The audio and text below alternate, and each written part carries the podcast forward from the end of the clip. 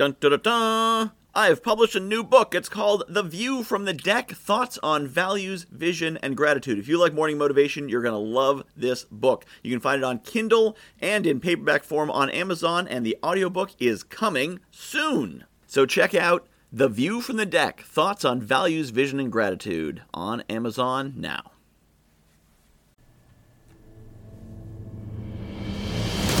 It's all your fault, and that's awesome. If you can take responsibility for what happens in your life, then you have power over what happens in your life. Too many people abdicate responsibility. Oh, it's not my fault, it's my boss, it's my spouse, it's the weather, it's the economy, it's my employees.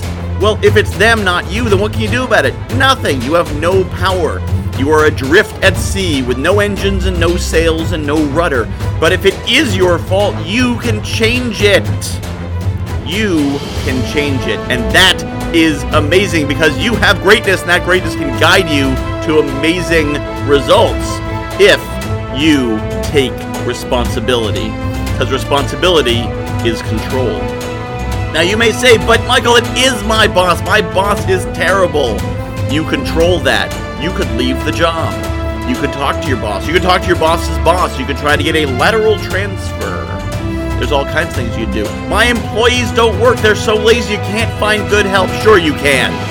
I know plenty of work, plenty of bosses who have great employees because they attract good employees. They pay them well enough to keep them. They treat them well enough they want to be there. If you don't have good employees, it's your fault, which means you have control.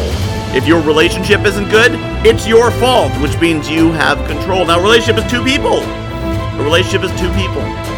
So, yes, maybe your spouse, your partner, is doing things that aren't so great, but you're probably doing things that aren't so great too.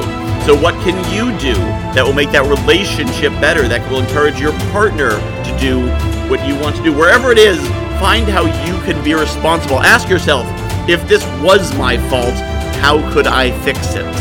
If I could change, how could that better? And sometimes change simply means leaving. But either way, it's your fault, and that's awesome. I have published a new book called The View from the Deck thoughts on values, vision, and gratitude. If you like morning motivation, you're going to love this book. So, a lot of the same concepts. The basic principle of the book is that I was coaching clients and they were telling me about their dream life, and I was recognizing elements of their dream life in my everyday life. And it made me realize there's things in my life that people are dreaming of. And there's things in my life that the me of a few years ago would absolutely have given his right arm for, and chances are you've got the same.